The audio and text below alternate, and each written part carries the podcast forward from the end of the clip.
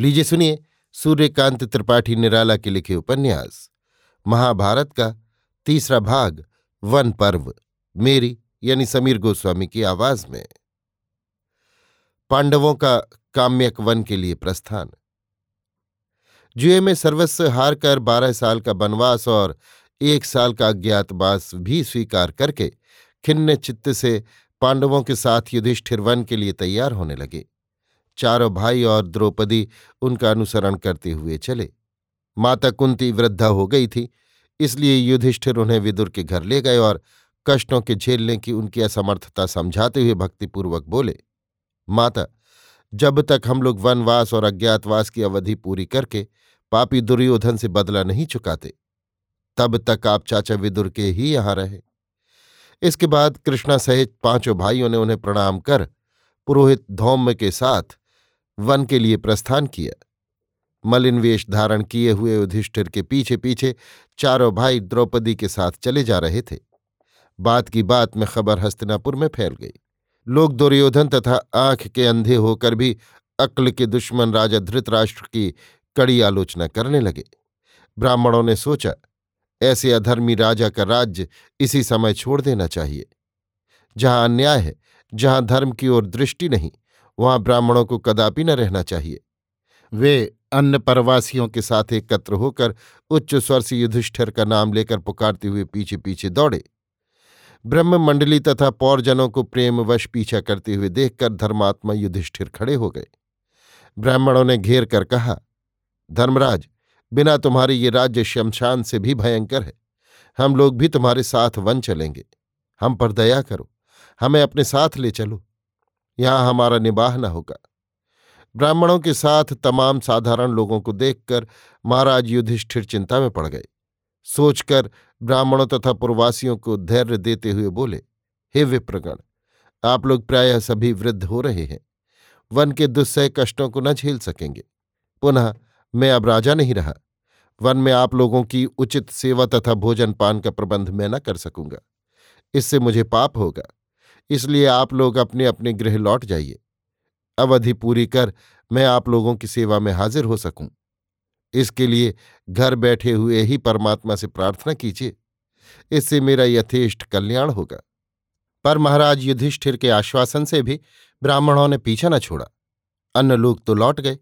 ब्राह्मणों ने कहा, महाराज, चौथेपन में तपस्या करना हमारा धर्म है। आप हमारे भोजन पान की चिंता न कीजिए। हम भिक्षा भ्रमण कर लेंगे। हम केवल आपके साथ रहना चाहते हैं। लाचार होकर महाराज युधिष्ठिर ने ब्राह्मणों को साथ ले लिया। ब्राह्मणों को साथ चलते हुए देखकर पुरोहित धौम ने महाराज युधिष्ठिर को सूर्यदेव को उपासना द्वारा प्रसन्न करने की सलाह दी। युधिष्ठिर से स्वीकृति होने पर मंत्र तथा पूजा का विधान भी बतला दिया। भगवान मरीचिमाली ही संसार को अन्न तथा जल देकर प्रसन्न करते हैं। इस भाव से मंत्र जपते हुए महाराज युधिष्ठिर उपासना पूर्ण करने लगे। मंत्र सिद्धि के समय दिव्य रूपधारी सूर्यदेव युधिष्ठिर के सामने आविर्भूत हुए और अक्षय थाली देते हुए बोले, इसे लेकर तुम ब्राह्मणों की सेवा करो। द्रौपदी भोजन पकाकर उसी थाल में लेकर ब्राह्मणों को खिलाने लगी। पांडवों को भोजन कराकर बाद को स्वयं भोजन करती। सब लोगों की तृप्ति होने तक बराबर थाली से अन्न निकलता रहता। इस प्रकार महाराज युधिष्ठिर कुरुक्षेत्र होते हुए सरस्वती नदी के किनारे पर काम्यक वन में जाकर वास करने लगे। इसी समय एक दिन महाराज धृतराष्ट्र विदुर पर अत्यंत रुष्ट हो गए। कारण ये था कि विदुर पांडवों के पक्ष में प्रायः राजसभा में उनकी तारीफ़ करते थे। धृतराष्ट्र में पुत्र स्नेह की दुर्बलता थी। एक दिन उन्होंने विदुर को दुत्कार दिया। उन्होंने सोचा, ये मेरे पुत्रों का अमंगल चाहता है। विदुर को इस अपमान से सख्त चोट पहुँची। वो पांडवों के पास रहने के लिए काम्यक वन को चल दिए। उनके जाने से पांडवों को धृतराष्ट्र के मंद व्यवहार पर बड़ा क्षोभ हुआ। पर विदुर को वे पिता की ही तरह समझने और उनकी सेवा करने लगे। कुछ दिनों बाद महाराज धृतराष्ट्र को विदुर की सहृदयता का अभाव खटकने लगा। बचपन से उनका जो स्नेह तथा आदर प्राप्त करते आ रहे थे, उसके बिना आत्मा विकल होने लगी। तब संजय को बुला लाने के लिए भेजा। संजय के पहुँचने पर पांडवों ने विदुर को जाने की ही सलाह दी। माता कुंती उन्हीं के यहाँ रहती थी। विदुर भी राजाज्ञा तथा अन्य बातों का विचार कर हस्तनापुर चले गए। राजकुमार होने के कारण वनवास में पांडवों को कष्ट तो होता था, पर स्वभाव के साधु होने के कारण महात्माओं तथा तीर्थों के दर्शन से, उनके अमृतोपम उपदेशों तथा प्राकृतिक दिव्य छटाओं के प्रभाव से उन्हें आत्मिक तथा कायिक प्रसन्नता ही होती थी। पांडव, काम्यक वन, द्वैत वन आदि अनेकानेक वनों, शैल शिखरों, तीर्थों तथा देवालयों की यात्रा करते फिरे। उनके वनवास की खबर अब तक भारतवर्ष भर में फैल चुकी थी। पांचाल राज को इससे बड़ा दुख हुआ। भगवान श्रीकृष्ण सुनते ही पांडवों से मिलने को चल दिए। प्राणतुल्य पांडवों तथा आत्मा के समान प्यारी बहन कृष्णा को देखकर कृष्ण करुणा से विचलित हो गए। आँखों से अनर्गल अश्रुधार बहने लगी। कृष्णा भी प्रिय कृष्ण को देखकर रोके हुए भाव के प्रबल वेग को न रोक सकी। उन्हें पकड़कर रोने लगी। श्री कृष्ण ने अपने को संभाल कर द्रौपदी को अनेक प्रकार से धैर्य दिया। पांडवों को भी समझाया कि वनवास तथा अज्ञातवास की अवधि पूर्ण कर वे हस्तिनापुर जाकर दुर्योधन से अपना राज्य वापस मांगे। इस प्रकार की अनेक अनेक बातें हुईं। पांडवों तथा द्रौपदी ने कृष्ण की बड़ी खातिरदारी की। पांडव धार्मिक तथा राजनीतिक बातों से वनवास का समय पूरा कर रहे थे। इसी समय वेद व्यास जी उनसे आकर मिले। पांडव द्वैत वन से पुनः काम्यक वन में आकर रह रहे थे। पांडवों की तपस्या के समाचार से प्रसन्न होकर भगवान वेदव्यास ने कहा, वत्स युधिष्ठिर, मैं चाहता हूँ, जब तक तुम लोग वन में हो, तब तक भावी युद्ध की तैयारी के लिए दिव्यास्त्रों की शिक्षा प्राप्त कर लो। दुर्योधन का जैसा स्वभाव है, इससे ज्ञात होता है, तुम्हारे लिए युद्ध करना अनिवार्य होगा। पर बिना पूरी तैयारी किए तुम लोग भीष्म, द्रोण जैसे महारथ वीरों का मुकाबला न कर सकोगे। व्यासदेव की ये आज्ञा युधिष्ठिर के चित्त में बैठ गई। उन्होंने हाथ जोड़कर कहा, भगवन, हमें तो दिव्यास्त्रों की साधना का कोई मार्ग मालूम नहीं। आप जैसी आज्ञा देंगे, वैसा करने के लिए हम तन मन से तैयार हैं। मुस्कुराकर व्यास जी ने कहा, वत्स युधिष्ठिर, तुम धर्मपुत्र हो। साधुओं से किस प्रकार बातचीत की जाती है, ये तुम जानते हो। तुम्हारी सदाशयता से मैं बहुत प्रसन्न हुआ।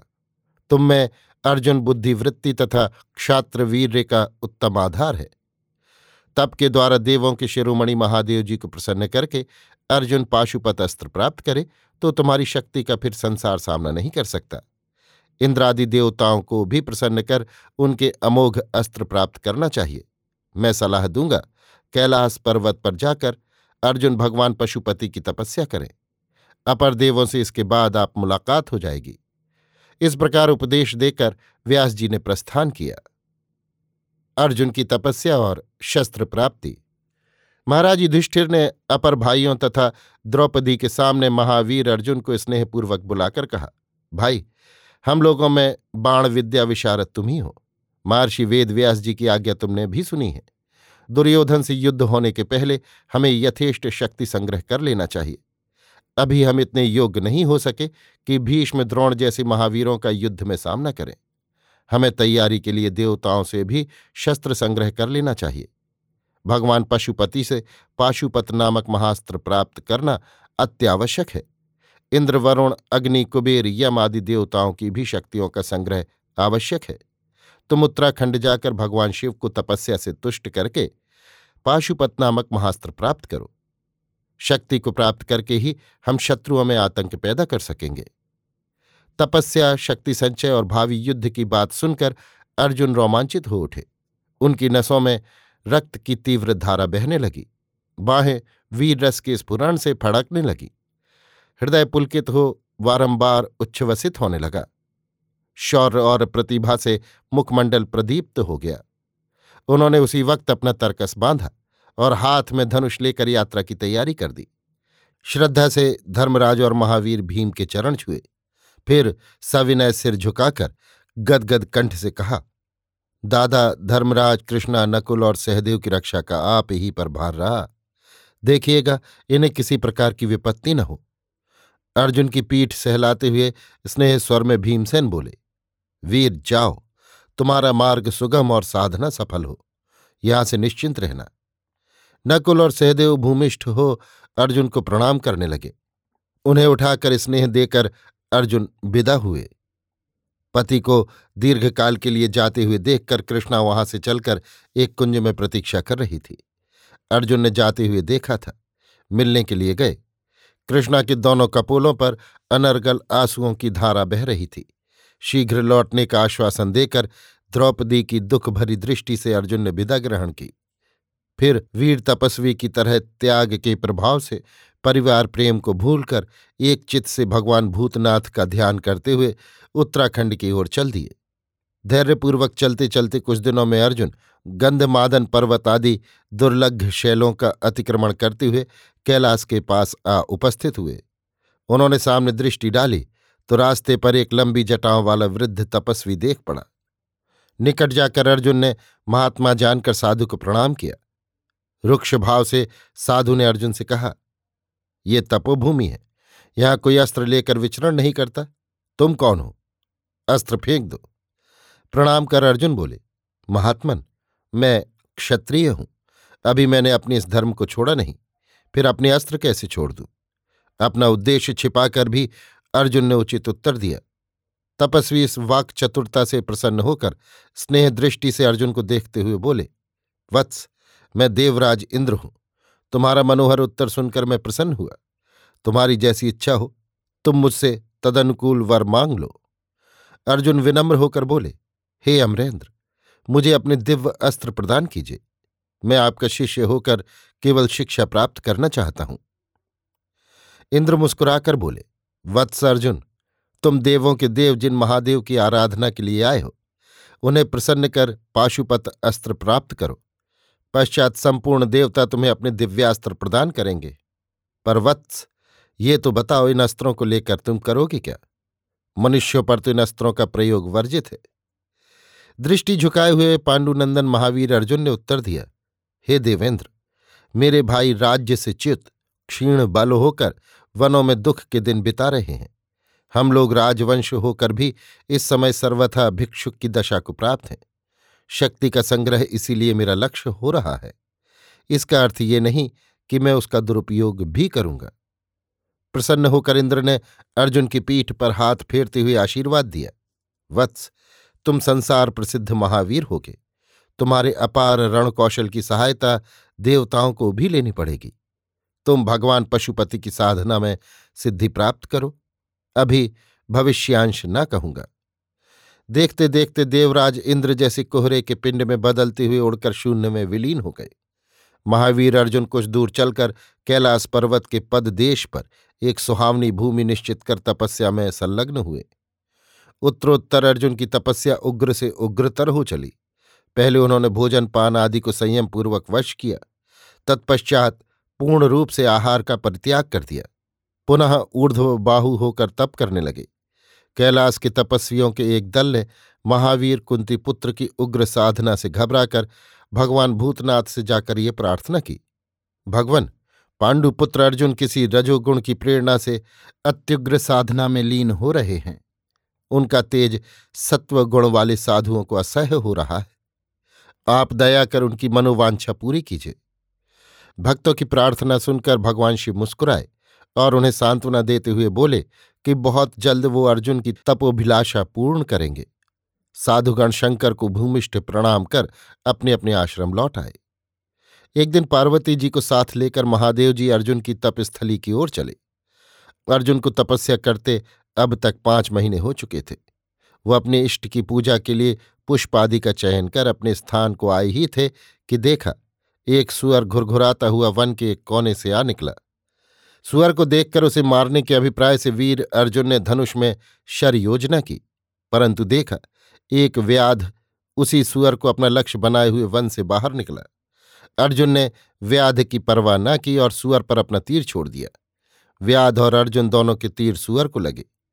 विकट चीतकार करता हुआ सुअर क्षण मात्र में मृत्यु को प्राप्त हुआ। सुअर को मरा देखकर अर्जुन व्याध से अप्रसन्न हुए। बोले, जब पहले हम उस पर शर संधान कर चुके थे तो तुमने तीर क्यों छोड़ा? व्याध ठहाका मारकर हंसा। बोला, ऐसी बात तो कोई मूर्ख ही कहेगा। सुअर को तो बहुत पहले से हम अपना निशाना बनाए थे। नीच जाति के व्याध को उचित शिक्षा देने के लिए अर्जुन ने पुनः धनुष में शर संधान किया। व्याध खड़ा हंसता रहा। इसे नीच जाति की असभ्यता से हुआ अपना अपमान समझकर अर्जुन ने क्रोध से धनुष को और कसकर खींचा। तीर पूरी ताकत से छूटा, पर व्याध को उसकी चोट न लगी। वो तीर जैसे हवा को पार कर दूसरी ओर मिट्टी में धंस कर रह गया। मन ही मन लजाकर अर्जुन व्याध पर बाणों की वर्षा करने लगे, पर व्याध को एक भी बाण न लगा। वो हंसता हुआ उनके बिल्कुल नज़दीक आ गया। तब केवल धनुष की नोक से अर्जुन उसे खोदने लगे। जब होश में आए और अपने क्रोधोन्माद के कारण हुए इस बालपन को समझा, तब धनुष फेंक कर तलवार खींच ली और उससे व्याध पर प्रहार किया, पर व्याध की देह में लगकर तलवार टुकड़े टुकड़े हो गई। मूठ हाथ से दूर फेंक कर क्रुद्ध अर्जुन व्याध से मल्ल युद्ध करने लगे, पर तपस्या से क्षीण हुए शरीर को इतना परिश्रम सह न हुआ। अर्जुन थककर वहीं बेहोश हो गए। व्याध खड़ा रहा। होश में आकर अर्जुन ने सोचा, बड़ी देर हो गई, मैंने अपनी इष्ट की पूजा नहीं की। पहले पूजा कर लूँ, तब व्याध से युद्ध करूँ। अर्जुन की जबान में अब सभ्यता की झलक आई। उन्होंने व्याध से कहा, भाई, एक प्रार्थना मैं तुमसे करता हूँ। तुम आज्ञा दो तो मैं अपने इष्ट श्री महादेव जी की पूजा कर लूँ। इसके बाद मैं तुमसे युद्ध करूँगा। हंसकर व्याध ने कहा, अच्छी बात है, अब पूजा करके अपनी शक्ति बढ़ा लो। इस अपमान को चुपचाप पीकर अर्जुन पूजा करने लगे। पर मन से उन्हें बराबर व्याध लिपटा हुआ देख पड़ा। वो सोचने लगे, व्याध के रूप में साक्षात देवाधिदेव तो मेरी परीक्षा लेने के लिए नहीं आए। मुझे इस प्रकार आज तक किसी महावीर के द्वारा भी लांछित नहीं होना पड़ा। फिर होश में आ, अपना मंत्र जपने लगे। अपने ही हाथों निर्मित मिट्टी की शिव मूर्ति को माला पहनाकर, भक्ति भाव से भूमिष्ठ हो प्रणाम कर जब अर्जुन उठे तब ये देखकर उनके आश्चर्य का ठिकाना न रहा कि शिव मूर्ति पर चढ़ाई हुई उनकी वही माला व्याध के गले में पड़ी थी। अब उन्हें ये समझते हुए भी भ्रम न हुआ कि वो व्याध उनकी तपस्या से प्रसन्न साक्षात शिव हैं, जो उन्हें दर्शन देकर कृतार्थ करने के लिए आए हुए हैं। अर्जुन ने भक्ति भाव से हाथ जोड़कर भूमिष्ठ हो व्याध को प्रणाम किया। फिर आँखें खोलकर देखा तो साक्षात महादेव पार्वती जी के साथ उनके सामने खड़े हुए देख पड़े। भगवान सर्वभूतों के पति आशुतोष शंकर ने गंभीर जलद स्वर में कहा, वीर अर्जुन, तुम यथार्थ ही क्षत्रिय हो। तपस्या से क्षीण होते हुए भी तुम मन से किचिन मात्र दुर्बल नहीं हुए। तुम्हारा क्षत्रियत्व और एकनिष्ठ तपस्या देखकर मैं तुम पर प्रसन्न हुआ। तुम मुझसे जो वरदान चाहो मांग लो। इष्टदेव को प्रसन्न देखकर अर्जुन का हृदय कमल खिल गया। भक्तिपूर्वक प्रणाम कर उन्होंने उमानाथ शंकर से कहा, भगवान हम लोग राज्य से च्युत होकर हीन भिक्षुकों की तरह वनों में मारे मारे फिरते हैं। अब हम में कोई शक्ति नहीं रह गई। आप हम पर कृपालु होकर अपना पाशुपात अस्त्र प्रदान करें। आपके पवित्र चरणों में मेरी यही प्रार्थना है। प्रसन्न होकर भगवान शिव ने अर्जुन को अपना संसार प्रसिद्ध पाशुपत अस्त्र दान किया। इसके प्रयोग और संवरण के मंत्र भी बतला दिए। फिर सावधान कर दिया कि मनुष्यों पर इस अस्त्र का उपयोग वर्जित है। अर्जुन ने अस्त्र लेकर प्रणाम किया। फिर देखा तो वहाँ से भगवान शिव अंतर्धान हो चुके थे। अर्जुन का स्वर्ग गमन। वर प्राप्त कर अर्जुन प्रफुल्ल चित्त से अपने पूजा स्थान से चलकर रास्ते पर आए। तो देवराज इंद्र के सारथी मातली को रथ लेकर खड़े प्रतीक्षा करते देखा। अर्जुन को देखते ही बड़े आदर भाव से संबोधन करते हुए मातली ने कहा, हे पांडुनंदन आपके तप की सार्थकता से देवलोक में बड़ी प्रसन्नता है। आपको स्वर्ग ले जाने के लिए देवराज इंद्र ने मुझे रथ समेत यहाँ भेजा है। मैं देवराज का सारथी मातली हूँ। स्वर्ग में समस्त देवता आपके पदार्पण की प्रतीक्षा कर रहे हैं। वहाँ चलकर अपना अभीष्ट पूरा कीजिए और बदले में अपने प्राप्त महास्त्र के प्रयोग से देवशत्रु असुरों का विनाश कीजिए। मातली का आमंत्रण सुनकर अर्जुन देवलोक देखने की पुल की ताशा से उस सजे हुए उज्ज्वल रथ पर बैठ गए। मातली ने वायु के समान वेगशाली घोड़ों को स्वर्ग की ओर चालित किया। रास्ते में अर्जुन को अनेक अनेक ऐसे लोक देखने को मिले, जिनके अस्तित्व की उन्होंने कभी कल्पना भी न की थी। इस पृथ्वी के क्रियाकलाप से वहाँ आश्चर्य में डालने वाली अनेक भिन्नताएँ मिली। वहाँ की रचना अर्जुन की समझ में न आई। वो किन किन क्रमों से चल रही है? मातली अर्जुन को संक्षेप में समझाते गए। क्रमशः इंद्रलोक निकट हो आया। मातली ने बताया, अब रथ शीघ्र स्वर्ग राज्य में प्रवेश करने वाला है। इंद्र, यम, वरुण, जयंत, अग्नि आदि देवता नियत स्थान पर अर्जुन की प्रतीक्षा कर रहे थे। निश्चित समय पर रथ उपस्थित हुआ। देवताओं ने बड़े स्नेह से महावीर अर्जुन का स्वागत किया। रथ से उतरकर पहले वीर पांडुपुत्र ने देवराज इंद्र को पश्चात अन्य अन्य देवताओं को प्रणाम किया। इंद्रादि देवताओं ने भी स्नेह से उन्हें हृदय से लगाया। फिर बहुत ही सुंदर एक सुसज्जित स्थान पर उन्हें ले जाकर ठहराया और भांति भांति के भोज्य पदार्थों, माला चंदन और पारिजात आदि सुगंधित पुष्पों तथा दिव्य वस्त्राभूषण और दास दासियों से उनका आतिथ्य सत्कार किया। धीरे धीरे स्वर्ग में महावीर अर्जुन की दिव्य कीर्ति फैलने लगी। देवताओं ने उन्हें अपने दिव्य वस्त्रों की शिक्षा दी। देवों के विरोधी असुरों का, अपनी अद्भुत दक्षता तथा अस्त्र विद्या से उन्होंने विनाश कर दिया। इससे स्वर्ग में उनकी अत्यंत ख्याति हुई। उन्हें वहाँ रहते हुए पाँच साल पूरे होने को हुए। एक रात को अर्जुन अपने शयन गृह में लेटे हुए थे। झरोखों से पारिजात की सुगंध भर रही थी।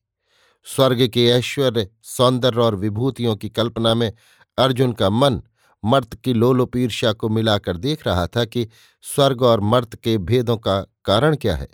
साथ ही अपने राज्य से चित भाइयों और कृष्णा की याद आ रही थी। अब तक दुर्योधन की ईर्ष्या की आग से वे दग्ध तो न हो गए होंगे। भीम के अपार बल का भरोसा उन्हें शांत कर रहा था। कृष्ण, सुभद्रा आदि आदि प्रियजनों की स्मृति के चक्र में इसी प्रकार मन प्रवर्तित हो रहा था। शस्त्र और गीत नाट्य की शिक्षा पूरी होने ही को थी। पर अधीरता कभी कभी उसे अधूरी ही छोड़कर युधिष्ठिर और कृष्ण कृष्ण आदि से मिलने के लिए निसंग बढ़ जाती थी। प्रतिज्ञा संकल्प और सिद्धि आदि के शास्त्रीय विचार उन्हें आश्वासन देकर रोक लेते थे। इस तरह के विचारों में अर्जुन का एकाकी मन लगा हुआ था। तभी शैया पर एक अप्सरा के बैठने के स्पर्श से प्रदीप्त कामोत्तेजना से सजग हो वो उठकर बैठ गए। देखा, स्वर्ग की निरूपमा सुंदरी अप्सरा उर्वशी है। जिसे इंद्र की सभा में लघु चपल पद मनोहर अपूर्व नृत्य करते हुए उन्होंने देखा था। उसकी भंगिमा, वासनासिक्त आयत नेत्र, उसका चंद्रनिंदित अतंद्र कांति से खिला शुभ्र मुख, इंदीवर गंध, मुक्त प्रलंब केश और चिर यौवन भारोत्फुल्ल शोभा देखकर अर्जुन विस्मित से देखते ही रहे। दैत्य विजयी संसार के श्रेष्ठ नर रत्न को रूप द्वारा परास्त समझकर अप्सरा मुस्कुराई। अर्जुन होश में आ उठकर खड़े हो गए। विनयपूर्वक हाथ जोड़कर बोले, माता, ऐसे समय आने का कष्ट क्यों किया? अर्जुन के संबोधन से उर्वशी दंग हो गई। बड़ी लज्जा लगी, पर वारांगना अपना संकोच छोड़कर बोली, पार्थ, तुम ऐसे संबोधन से मुझे लज्जित कर रहे हो। अप्सरा कभी माता और वधु नहीं बनती। वो उसी की है जिसे वो चाहे, उसे जो चाहे, मैं तुम्हें चाहती हूँ। तुम्हारी कामना करके ही मैं यहाँ आई हूँ। अर्जुन धीमे स्वर से बोले, माता, आपकी ये वासना सफल नहीं हो सकती। आप मेरे वंश की माता हैं। पुनः आप देवराज की अप्सरा हैं। वो मेरे गुरु और पिता हैं। माता, मुझे कृपा की दृष्टि से देखिए। मेरा कल्याण कीजिए। मैं मनुष्य हूँ। रूप के वश हो जाना तो मनुष्य की ही जन्मसिद्ध दुर्बलता है। रूप दर्शन के क्षणिक अपराध के लिए मुझे क्षमा कीजिए, और अब आगे कभी इस प्रकार का दोष न हो, ऐसा वर दीजिए। मैं विद्यार्थी हूँ यहाँ अस्त्र तथा नृत्य गीत शिक्षा के लिए आया हूँ। विद्यार्थी का धर्म भोग नहीं। पुनः संगीत तथा नृत्य शास्त्र में आचार्य गंधर्वों की कोटि में आप भी हैं। इस प्रकार आप भी मेरी आचार्य हैं। मैं इतने अपराधों का भार किस प्रकार उठा सकूँगा देवी? उर्वशी चकित हो अर्जुन को देखती रही। वासना से जर्जर हृदय से दीर्घ निश्वास छोड़ बोली, अर्जुन, अप्सरा से भोग में दोष नहीं। तुम किसी प्रकार की चिंता न करो। एक तो मैं जाति से काम की उपासना के लिए पुरुष विचार से उच्च नीच, श्रेष्ठ अपकृष्ट के द्विधा संकोच और ग्रहण त्याग से परे हूँ। दूसरे, स्त्री होकर तुम्हारे सहयोग की कामनी हूँ। तुम अपनी ओर से संकोच करके विजयी वीर होकर का पुरुष निर्वीर न बनो। मेरी वासना तृप्त करो। अर्जुन लज्जा और ग्लानी से कांपने लगे। बोले, मैं आपके सामने धर्मच्युत नहीं हो सकता। आप देवराज इंद्र की प्रेमिका है, मेरी माता है। मुझे आप क्षमा करें उर्वशी संभली, बोली, लेकिन तुम्हें दूसरे दोष से छुटकारा न मिलेगा अर्जुन ने कहा, और जो भी दोष होगा, मैं ग्रहण करने के लिए नतमस्तक हूँगा तो अर्जुन, उर्वशी बोली तुम एक वर्ष तक नपुंसक रहोगे। ये मैं कामनी के रूप में कह रही हूँ। लेकिन वत्स, तुमने मुझे माता कहा है। मैं तुम्हारी इंद्र संबंध से माँ हूँ। माँ होकर तुम्हें आशीर्वाद देती हूँ। ये शाप तुम्हारे लिए वरदान होगा। जब एक साल का अज्ञातवास पूरा करोगे, उस समय नपुंसक के रूप में अपने को छिपाकर रख सकोगे। तुम्हें कोई पकड़ न पाएगा। कहकर उर्वशी स्नेह की पवित्र दृष्टि से अर्जुन को निहारने लगी। अर्जुन ने आदर से हाथ जोड़कर प्रणाम किया। पांडवों का कार्यक्रम। कई वर्ष हो गए, पर अर्जुन की खबर न मिली। इससे पांडव उदास रहते थे। अर्जुन की बातें सोचते हुए एकांत में द्रौपदी की आँखें सजल हो आती थीं। पर कोई चारा न था। आंचल से आँसू पहुंचकर बड़े धैर्य से वो अर्जुन की बाट जोहती रही। सब भाइयों तथा कृष्णा को अर्जुन के वियोग से दुखी जानकर भीम उनकी साधना तथा तत्परता की बीती कथाएँ सुनाकर धैर्य देते थे। कहते थे, अर्जुन, में बालपन से मैंने जैसी लगन देखी है कि वो अवश्य अपनी शिक्षा के उद्योग में होगा। वो देवताओं की शरण में गया है, उसका अमंगल तो कभी हो ही नहीं सकता।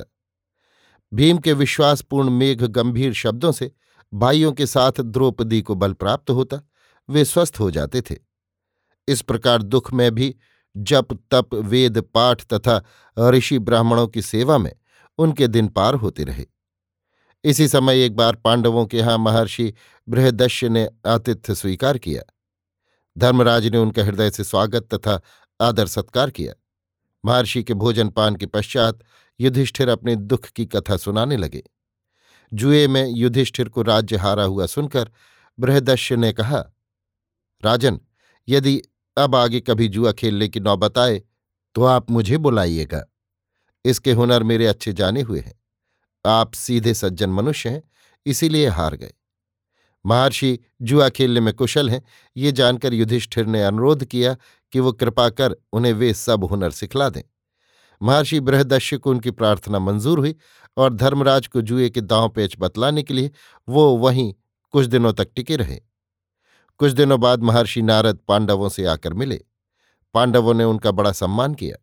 नारद ने कहा, महर्षि लोमश इंद्रलोक से अर्जुन के कुशल समाचार लेकर शीघ्र आपसे आकर मिलेंगे। आप चिंता न करें।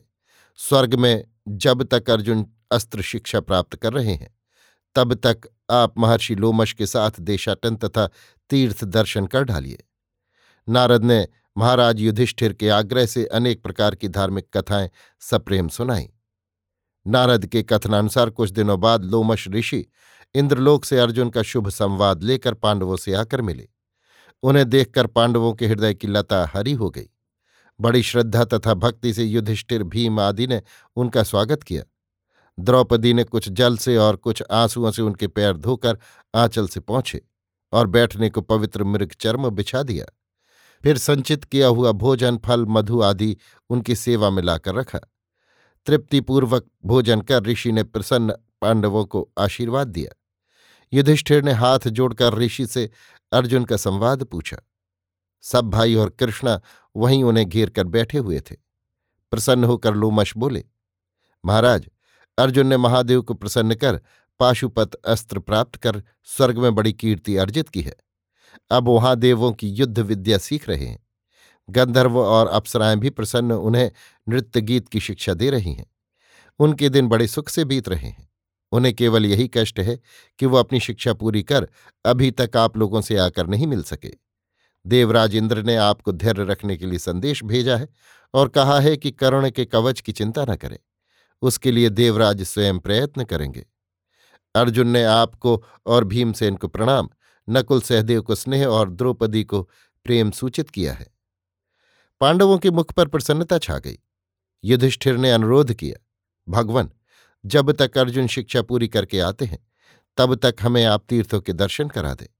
महर्षि नारद ने मुझे आज्ञा की है कि आपके सभी स्थान देखे हुए हैं। लोमश शांत स्वर से बोले, युधिष्ठिर, तीर्थ दर्शन की लालसा बड़े भाग्यवान मनुष्य में पैदा होती है। तीर्थों में बड़े बड़े तपस्वियों के भी दर्शन होते हैं। और यों तो तीर्थ प्राकृतिक सौंदर्य के आगार हैं ही। मैं दो बार समस्त भारतवर्ष की तीर्थों की यात्रा कर चुका हूँ। अच्छी बात है, इस पवित्र संकल्प में मैं अवश्य सहायक हूँगा। महाराज युधिष्ठिर ने वृद्ध ब्राह्मणों को बुलाकर विनयपूर्वक प्रणाम करते हुए कहा, आप लोगों को मेरे साथ तीर्थ भ्रमण में विशेष कष्ट होगा। अतः आप अब महाराज धृतराष्ट्र के यहाँ लौट जाइए। मुझे विश्वास है कि वो आप लोगों के प्रति विरोधाचरण न करेंगे। और यदि वहाँ आप लोगों को स्थान न मिले तो आप लोग पांचाल चले जाएँ। वहाँ पांचाल राज संबंध का विचार कर आप लोगों को अवश्य ही आदरपूर्वक बसा लेंगे। निश्चित पुष्य नक्षत्र में जप, यज्ञ और स्वास्थ्य पाठ करके लोमश ऋषि के साथ पांडव तीर्थ भ्रमण के लिए नैमिषारण्य की ओर चले। साथ पुरोहित धौम्य तथा रहे सहे ब्राह्मण भी थे। मार्ग में तरह तरह की कथाएँ अपने अपने ग्रोह में होती जाती थीं। यथा समय सब लोग गोमती नदी के तट पर स्थित सुप्रसिद्ध नैमिषारण्य में आकर उपस्थित हुए। यहाँ से अधिक ऋषि कभी भारत के किसी तपोवन में न थे। सब लोग तपोवन की शांत शोभा देखकर मुग्ध हो गए। यहाँ प्रयाग, वेद तीर्थ और गया आदि तीर्थों में ऋषियों तथा प्राकृतिक रम्यता के दर्शन करते। अनेक अनेक कथाएँ सुनते हुए सब लोग गंगा सागर नाम के प्रसिद्ध तीर्थ में उपनीत हुए। अपार जलराशि की वीची संकुल लीला ब्रह्म और संसार का दिव्य ज्ञान देने लगी। महाराज युधिष्ठिर को तीर्थ बहुत ही सुहावना मालूम दिया। यहाँ से वो दक्षिण की ओर चले। वे तरुणी नदी तथा कलिंग राज्य को पार कर दाहिने हाथ को चलते हुए सुदूर प्रभास तीर्थ में आए। यहाँ यादवों ने पांडवों का बड़ा स्वागत सम्मान किया। सुभद्रा बड़े स्नेह से द्रौपदी से मिली। उनके तीर्थों के चले चरणों की धूलि ग्रहण कर अपने सौभाग्य की प्रशंसा करने लगी। बलराम जुए के अन्याय का उल्लेख करते हुए पांडवों की दशा पर दुखी हुए। कृष्ण ने भाग्य पर सारा दोष मढ़ा। सात्विकी ने रोष में आकर कहा इस अन्याय का बदला ये होगा कि हम ही यादव लोग अपनी सेना लेकर कौरवों पर चढ़ाई करें और उन्हें मारकर पांडवों का राज्य उन्हें वापस दें। धर्मपुत्र युधिष्ठिर बोले, नहीं, हमें वनवास की प्रतिज्ञा तो पूरी करनी ही होगी, नहीं तो अधर्म होगा। इसके बाद यदि युद्ध की ही नौबत आई तो कोई बात नहीं। कृष्ण को युधिष्ठिर की नीति से युक्ति युक्त पसंद आई। बलराम मुस्कुराकर बोले, युधिष्ठिर सत्य ही धर्मराज हैं। बड़ी मेहमानदारी के बाद यहाँ से भी पांडवों की चलने की तैयारी होने लगी। यहाँ से वे उत्तर को चले। सरस्वती नदी पार करते हुए सिंधु तीर्थ होकर कश्मीर पहुँचे। वहाँ से विपाशा नदी उतरकर हिमालय के सुबाहु राज्य में पहुँचे। इस पार्वत्य प्रांत के सभ्य राजा ने पांडवों का बड़ा सम्मान किया। यहाँ अतिथि रूप में रहकर पांडवों ने मार्ग श्रम दूर किया। यहाँ से लोमश मुनि मनोहर पर्वतों के दुर्गम मार्गों से पांडवों को गंधमादन शिखर की ओर ले चले। पहाड़ी बीहड़ रास्तों से चलते हुए द्रौपदी को बड़ा कष्ट हुआ। भीमसेन उन्हें सहारा देते हुए धीरे धीरे ले चले। महर्षि लोमश के बतलाने पर सब लोगों ने गंधमादन और बद्रिकाश्रम के बीच से बहती हुई भगवती भागीरथी को हाथ जोड़कर प्रणाम किया। फिर सब लोग एक पहाड़ की चोटी पर चढ़ने लगे। बड़ी ऊँची चढ़ाई थी। इसी समय ज़ोर से आंधी चली। एक एक गिरी शिला के साथ मिलते हुए शिलाओं के ढेर गिरने लगे। बड़ी मुश्किल से बड़े बड़े पेड़ों के तने पकड़े, आड़ में बैठे हुए पांडवों ने जान बचाई। इसके बाद ज़ोर से पानी बरसने लगा, जान आफत में थी। द्रौपदी के पैरों से खून के फव्वारे छूटने लगे।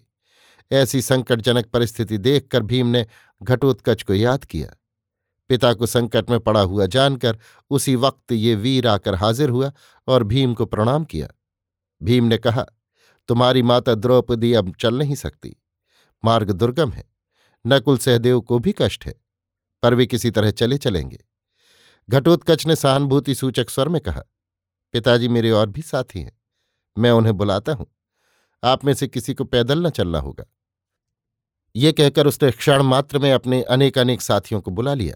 वे लोग पांडवों तथा महर्षि लोमा शादी को कंधे पर बिठाकर एक अत्यंत सुहावने स्थान पर ले आए। भीमसेन की हनुमान जी से भेंट, कमल लाना।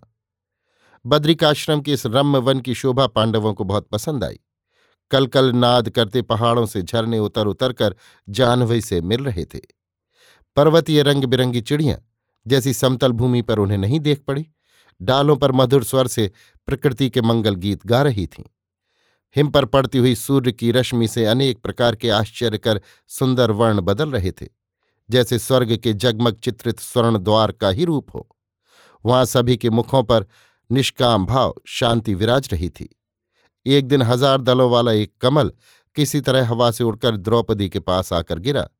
उसकी मंजुल शोभा देखकर, उसकी सुगंध से दूरतर क्षेत्र को भी मोद मिलता हुआ जानकर, द्रौपदी ने भीमसेन से प्रणय का अनुरोध कर कहा, देखो प्रिय, ये फूल तो मैं धर्मराज को भेंट करने के लिए लिए जा रही हूँ, पर यदि तुम मुझे प्यार करते हो तो ऐसे ही फूल मेरे लिए और ले आओ। उस तरफ़ से उड़कर आया है। कहीं उधर ही खिलता होगा। कहकर चपल चरणों से द्रौपदी धर्मराज को फूल उपहार देने चली गई। भीम कुछ देर तक प्रिया की चपलता को देखते रहे, फिर गदा उठाकर उसी तरफ़ को चल दिए। कुछ ऊँचे चढ़ने पर उन्हें उसी कमल की सी सुगंध मिलने लगी। पहाड़ चढ़ जाने के बाद भीमसेन को एक बड़ा केले का वन मिला। एक पगडंडी वन के बीच से गई थी, उसी पर चलने लगे। जहाँ रास्ता न मिलता, वहाँ केले के पेड़ उखाड़ कर रास्ता कर लेते थे। इस उत्पात से वन के बंदर और हिरन आदि डर कर इधर उधर भागने लगे। भीमसेन कुछ बढ़े तो देखा, एक बड़ा सा बंदर बीच रास्ते में पड़ा हुआ था। उसके पास जाकर भीमसेन ने ज़ोर से हाँक लगाई। उस गर्जना से वहाँ के पशु पक्षी डरकर चारों ओर भागने और उड़ने लगे, पर बंदर अपनी जगह से न हिला। भीम ने डांट कर कहा, तू रास्ता क्यों नहीं छोड़ता? बंदर बोला, बुढ़ा हो गया हूँ, उठ नहीं पाता। मेरी पूंछ को एक तरफ़ को कर दो फिर चले जाओ। भीम ने सोचा, ठीक है, पूंछ पकड़कर इन्हें ऐसा फेंका जाए कि बिना चढ़े किसी केले के पेड़ पर चढ़ जाए। सोचकर बाएँ हाथ से पूछ पकड़कर उठाया, पर बंदर न हिला। तब गदा बाएँ हाथ में लेकर दाहिने हाथ से उठाने लगे, फिर भी बंदर न उठा। ये देखकर भीम को बड़ा आश्चर्य हुआ। कुछ लजाए भी, पर हिम्मत करके गदा ज़मीन पर रखकर दोनों हाथों पूरे ज़ोर से पूछ पकड़कर उठाने लगे। बंदर फिर भी न हिला। भीमसेन बहुत लज्जित हुए। हाथ जोड़कर सामने आ खड़े हुए और विनयपूर्वक परिचय पूछा। उत्तर मिला, मैं रामचंद्र जी का दास हूँ, मुझे हनुमान कहते हैं। भीमसेन चरणों पर गिर पड़े, पैरों की धूली मस्तक पर लगाई। महावीर बोले, भीम, तुम एक रिश्ते में मेरे छोटे भाई हो। तुम्हारा जन्म भी पवन के अंक से हुआ। मेरी इच्छा तुमसे परिचय प्राप्त करने की थी।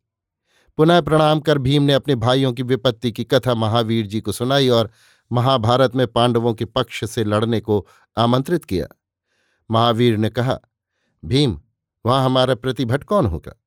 फिर हम तो केवल राम के कार्य के लिए लड़ सकते हैं। भीम ने कहा तो आप आइए अवश्य और मेरे भाई अर्जुन के नंदी घोष रथ की ध्वजा पर बैठकर भारत का युद्ध देखिए। भीमसेन का ये आमंत्रण महावीर ने मंजूर किया। भीम ने फिर कमल दिखाकर उसका पता पूछा। महावीर ने सामने वाले गंधमादन पर्वत पर बतला दिया और कहा कि वहाँ एक सरोवर है। उसके अधिपति कुबेर हैं। उसी सरोवर पर ऐसे कमल खिले हुए हैं, पर वहाँ रक्षक रहते हैं। महावीर को भक्तिपूर्वक भूमिष्ठ प्रणाम करके भीमसेन उस सरोवर की तरफ़ चल दिए। गंधमादन पर्वत पर पहुंचकर भीम ने देखा कि कई झरने एकत्र होकर एक जगह सरोवर का आकार प्राप्त कर बह रहे थे। वहीं सहस्त्रदल कमल खिले हुए थे, पर वो सरोवर यक्षों से सुरक्षित हो रहा था। भीमसेन सरोवर के किनारे गए और उतरकर फूल तोड़ने लगे। जब लेकर चले, तब यक्षों ने उन्हें रोककर उनका नाम और उस तपोभूमि में गदा लेकर आने और फूल तोड़ने का कारण पूछा। भीम ने अपना नाम बतलाते हुए कहा कि क्षत्रियत्व की रक्षा के लिए वो अपना शस्त्र गदा लिए रहते हैं और वहाँ वो युधिष्ठिर नकुल सहदेव और कृष्णा के साथ स्वर्ग से अर्जुन के आने की प्रतीक्षा कर रहे हैं। इस समय वो सरोवर से कमल ले आने के लिए आए हैं। रक्षकों ने कहा, ये हमारे स्वामी कुबेर का प्यारा सरोवर है। वो यहाँ जल विहार किया करते हैं। आपको फूल तोड़ने का क्या अधिकार था? भीम ने कहा, पूजा के लिए कहीं से भी फूल तोड़े जा सकते हैं। बकबक मत करो। रक्षक यक्ष ऐसा उत्तर सुनकर क्रुद्ध हो गए और वहीं फूल रख देने को कहा।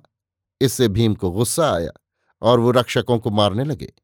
कुछ पिटे हुए रक्षक कुबेर को संवाद देने तथा और सहायक बुला लाने के विचार से भगे हुए गए और सब हाल कुबेर को जाकर सुनाया। अर्जुन की प्रतीक्षा करते हुए पांडव आए हुए हैं।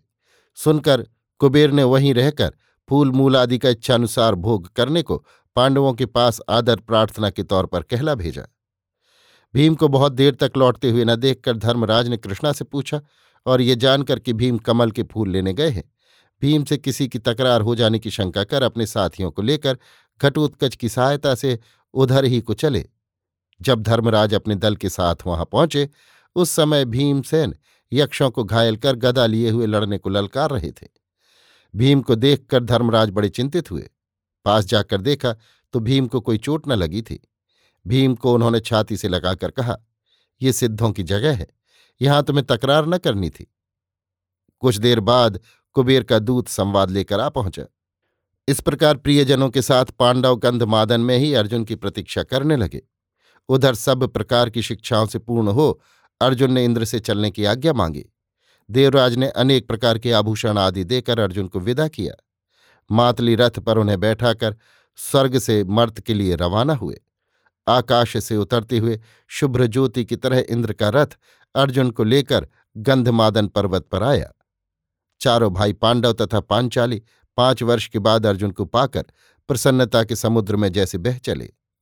अर्जुन ने गुरुजनों को प्रणाम कर छोटे भाइयों को स्नेह दे स्वर्ग के पाए हुए उपहार तथा आभरण पांचाली को पहना दिए।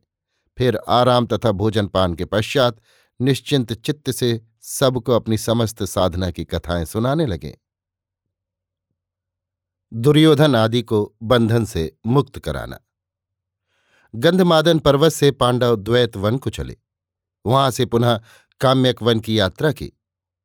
यामुन नाम के पर्वत के पास वाले घोर वन में फल मूल की खोज में गए भीम एक विशाल अजगर की खींची सांस से खिंचने लगे। ये सर्पराज पांडवों के कुल के शाप भ्रष्ट राजा नहुष थे। अगस्त मुनि ने अपराध के कारण इन्हें शाप दिया था। भीम बड़ी विषम परिस्थिति में पड़े। इसी समय इन्हें खोजते हुए धर्मराज वहाँ आ पहुँचे। सांप के कुछ धार्मिक प्रश्नों का उत्तर देकर भीम को उसके ग्रास से बचा लाए। पांडवों के काम्यकवन पहुँचने पर श्रीकृष्ण उनसे आकर मिले। अर्जुन से बहुत दिनों से मुलाकात न हुई थी।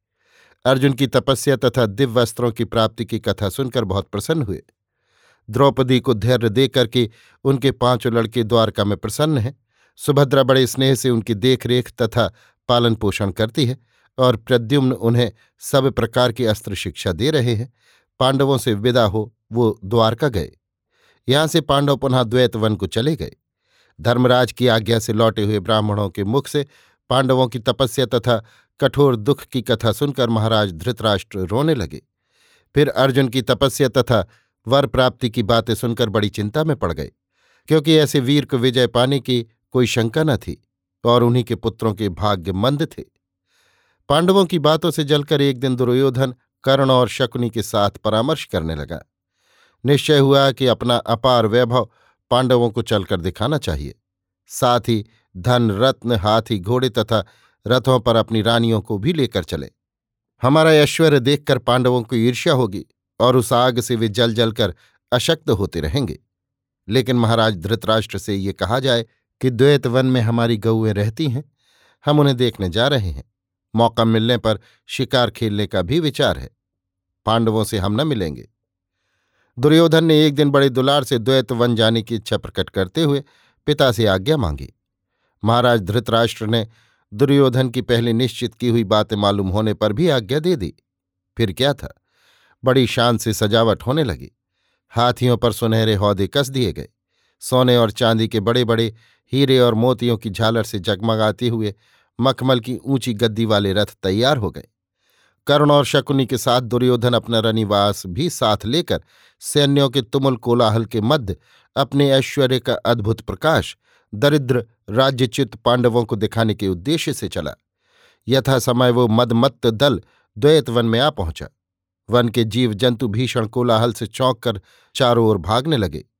पांडवों को भी वहाँ के ऋषियों से महाराज दुर्योधन का रानियों के साथ गोधन देखने और शिकार करने के लिए द्वैतवन आना मालूम हुआ।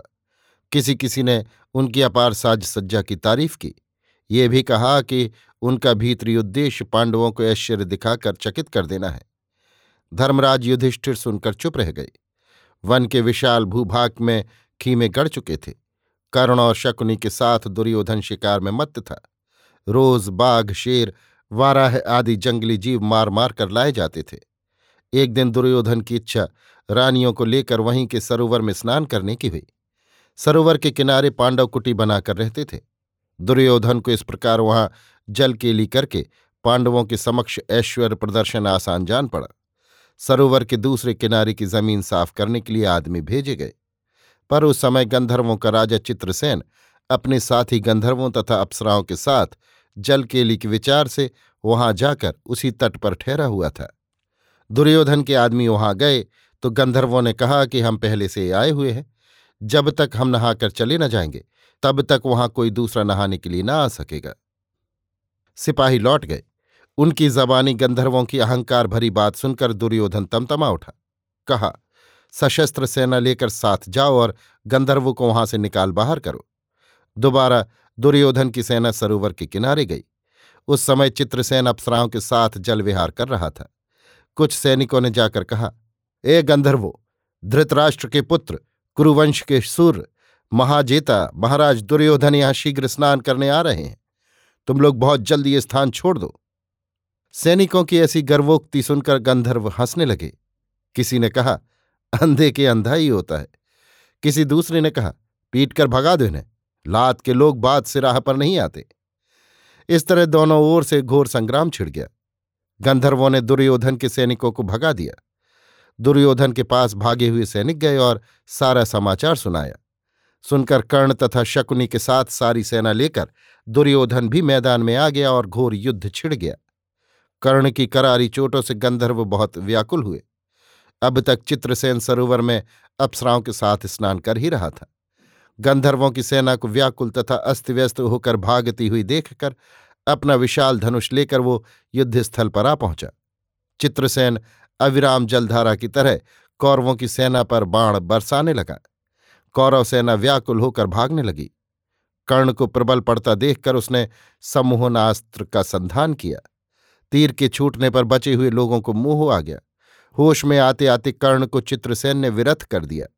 डरकर कर्ण दूसरे रथ पर चढ़कर भाग गया, पर दुर्योधन डटा रहा।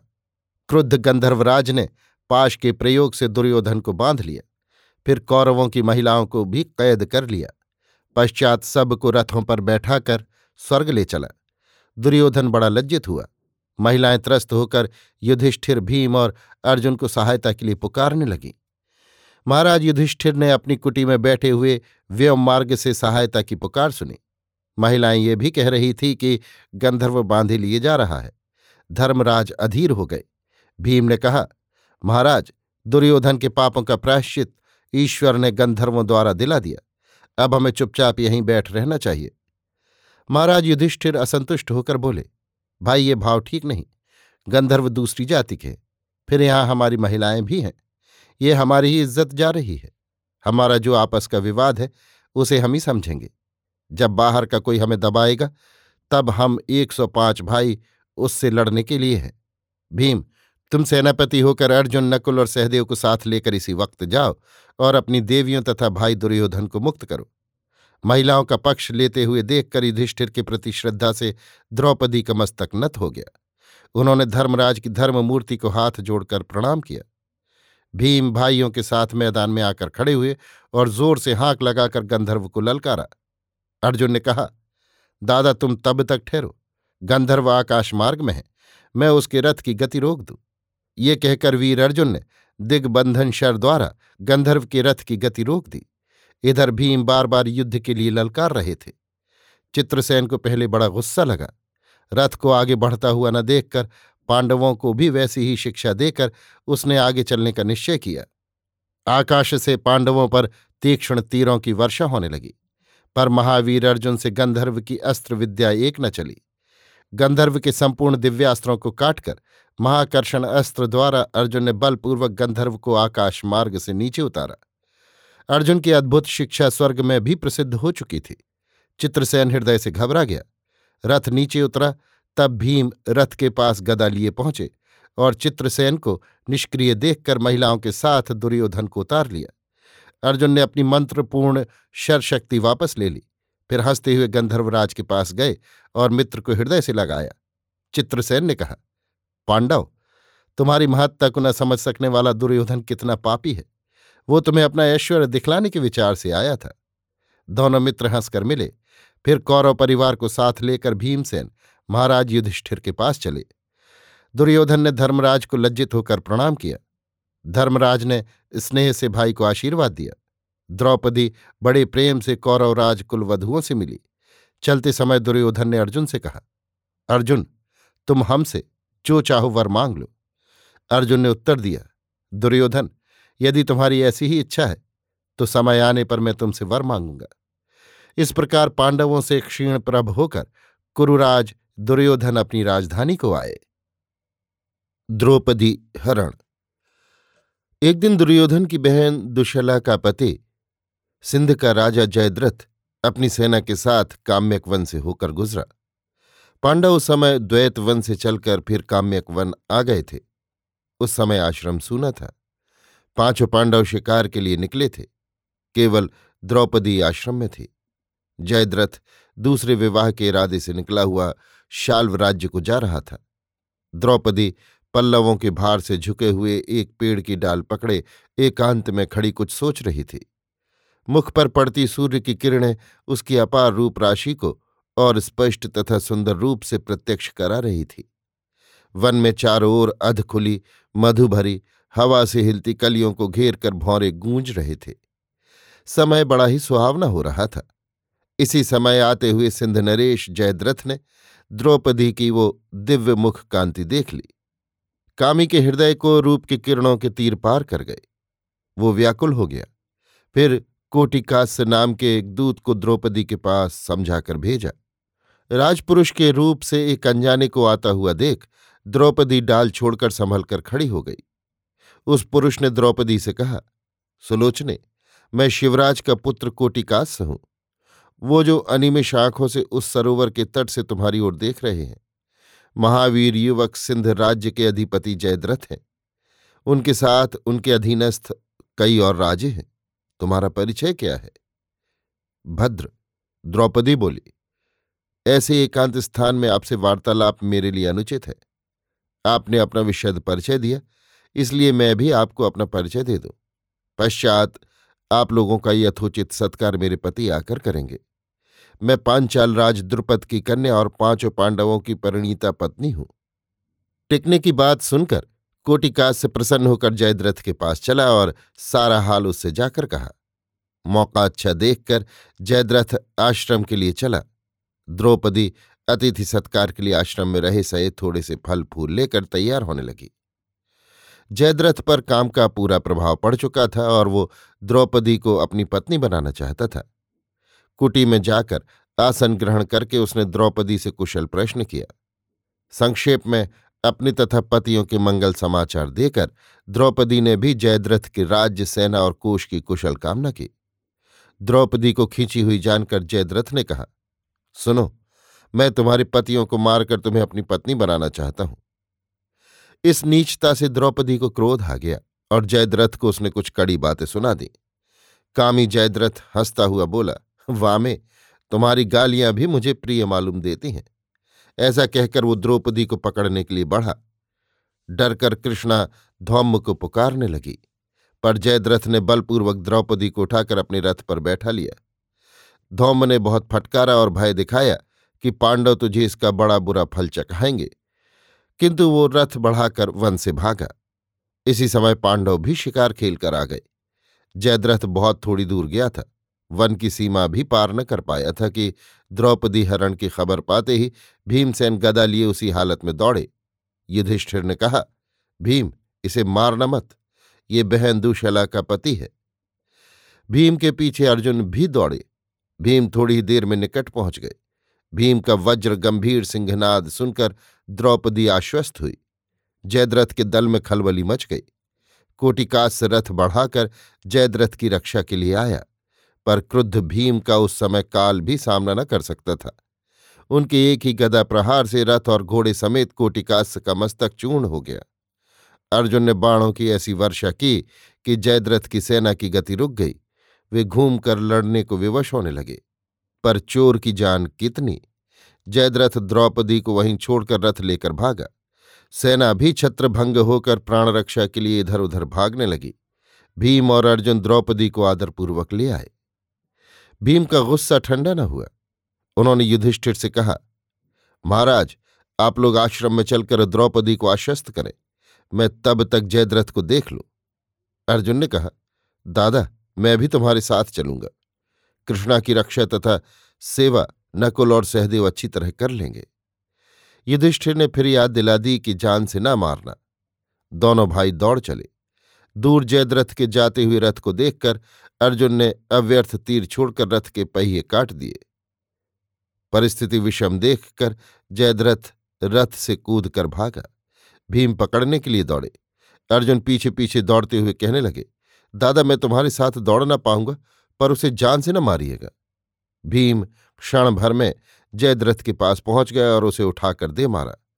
नीचे डालकर घोट रहे थे, तब तक अर्जुन भी पहुँच गए। अर्जुन ने छुड़ाकर कहा, दादा, लाओ इसका सिर मूड़ दें। भीम पकड़े रहे। अर्जुन ने अर्धचंद्र बाण से उसका सिर मूड़ दिया, फिर बाँध कर द्रौपदी के पास ले चले। जयद्रथ की बुरी दशा देखकर करुणार्ध हो द्रौपदी ने छुड़वा दिया। इस अपमान से दुखी होकर जयद्रथ वन में जब भगवान शंकर की तपस्या करने लगा। उन्हें प्रसन्न कर पाँचों पांडवों को जीतने का वर मांगा।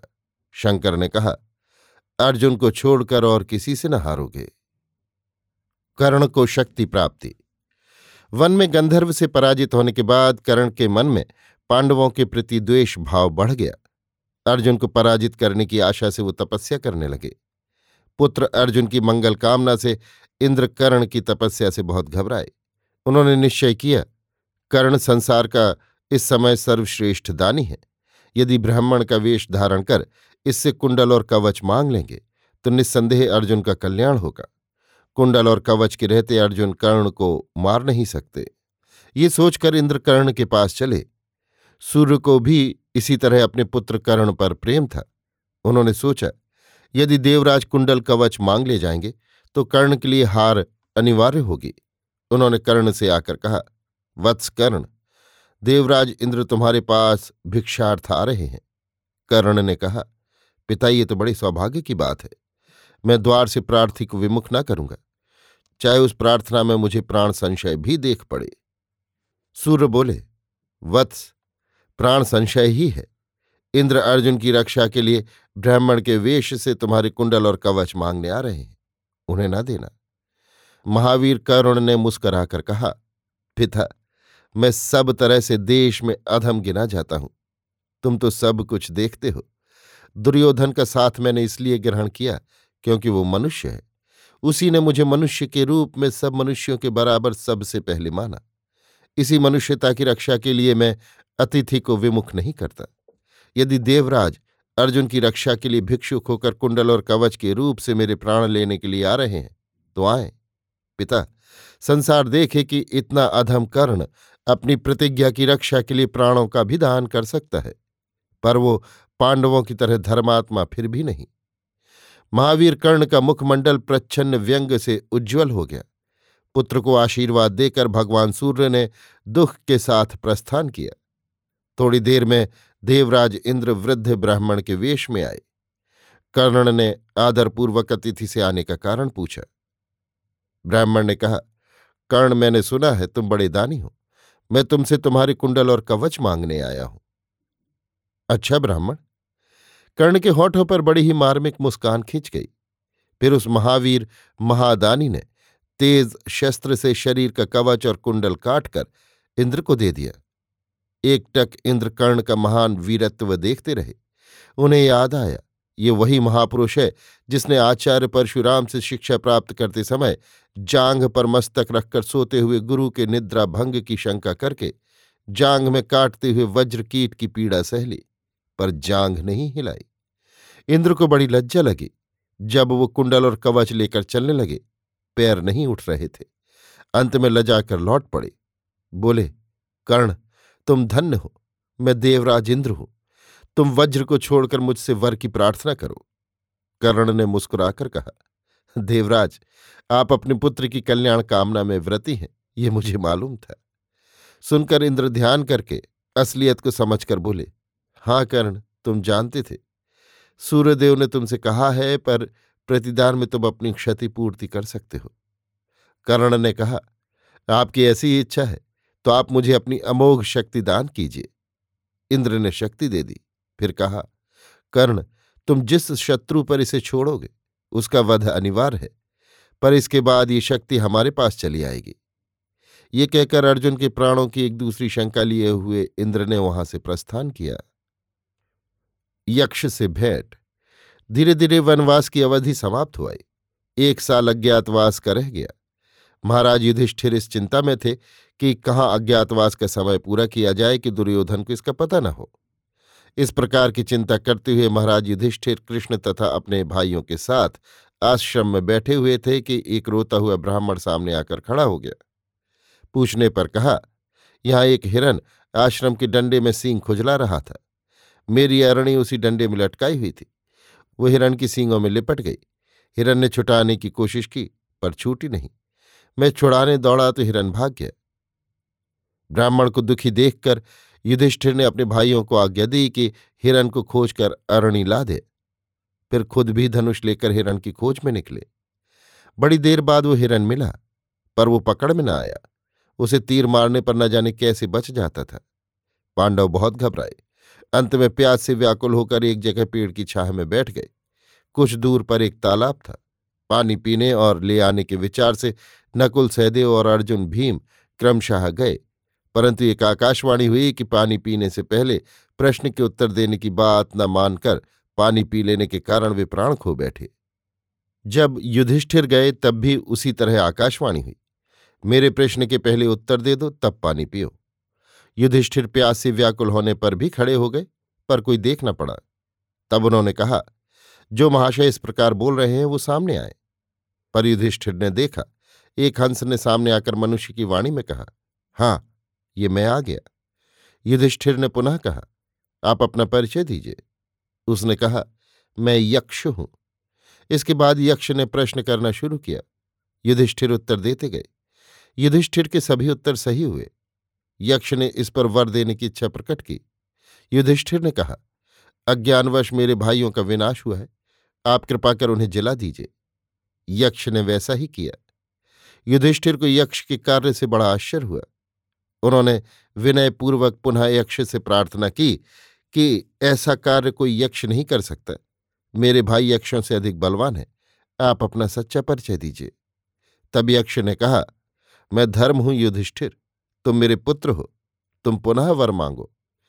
युधिष्ठिर ने ब्राह्मण की अरणी मांगी, फिर कहा वनवास के बारह साल हम पूरे कर चुके हैं। अब तेरहवें साल हमें कोई पहचान न सके। आप ऐसा वर देकर स्थान निर्देश भी कर दीजिए।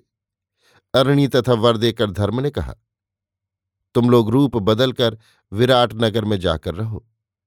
ये कहकर धर्म अंतर्धान हो गए और पांडव प्रसन्नता से आश्रम को लौटे। अभी आप सुन रहे थे सूर्यकांत त्रिपाठी निराला के लिखे उपन्यास, महाभारत का तीसरा भाग, वन पर्व, मेरी यानी समीर गोस्वामी की आवाज़ में।